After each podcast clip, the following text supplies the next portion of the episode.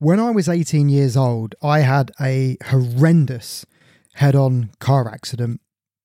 Despite my physical ailments, one of the biggest issues that I had was dealing with the post traumatic stress disorder after my accident.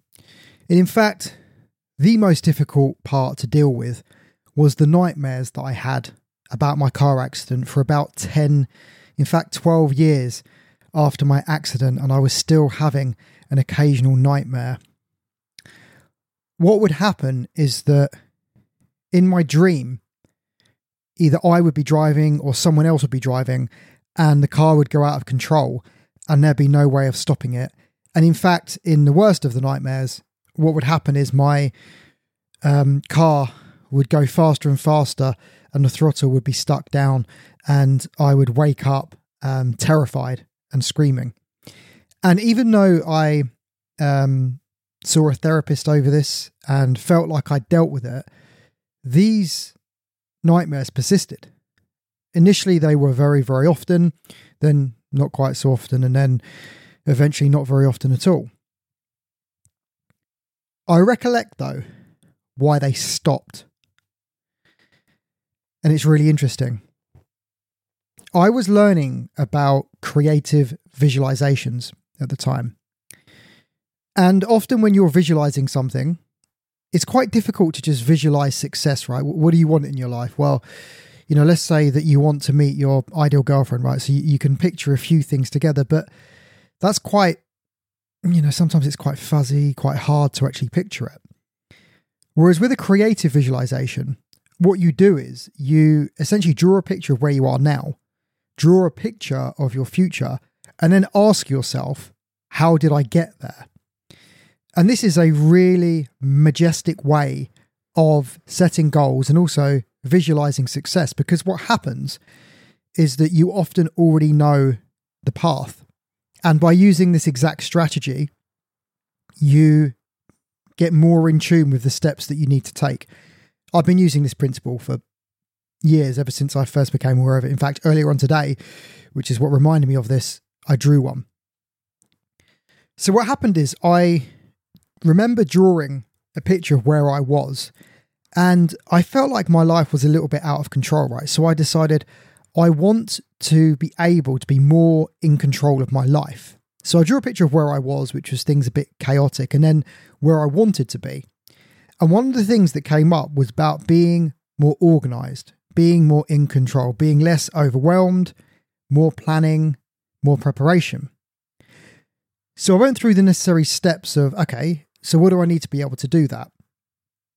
And then I visualize myself going through those steps and becoming more composed, more calm, more together. And that evening, I had a dream rather than a nightmare. And I was wearing a Formula One helmet and I was in a Formula One car. And this time, rather than feeling like I was out of control, the car kept getting faster and faster. And the more it did that, the slower I was breathing, the more in control I felt. And as I went into every corner and every turn, I was overtaking everyone else around me until eventually I crossed the finish line first. What I had stumbled on unintentionally had cured the nightmares that I suffered for for many years. When I had my car accident, like most of us that go through any trauma, we feel out of control, like there's nothing we could have done to change it Nothing we could have done to act differently. One thing I've noticed in my own life is that when I develop a new area of my life, often I will dream about times in my past, but this time I will dream success. I cannot tell you the difference to go from waking up sweating from having a horrendous nightmare to waking up feeling the exhilaration like I'd won a Formula One race, overtaking everyone who held me back my entire life. I was driving past everyone who was negative in my life. I was driving past everyone who was holding me back in my life.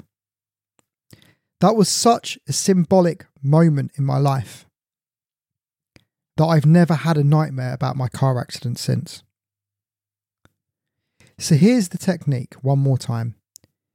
Just draw a simple stick man of where you are today, and then draw a stick man of where you want to be in the future, and then write underneath what needs to change. I do these with my clients all the time. What needs to change for you to meet your ideal girl? I need to get over my fear of rejection. I need to be more relaxed so I can flirt. I need to not be afraid of saying no. I need to be able to establish boundaries. I need to spot red flags sooner. I need to have the self confidence to dress in a way that I want to dress. And that's what I want you to do today. I just want you to write out where do you need to go? What happened to take you from the man you are today to the man you want to be in your future? It's called Creative Visualizations. It's life changing, and I hope that it makes as big an impact to your life as it does, as it did to mine, and also continues to make in my life.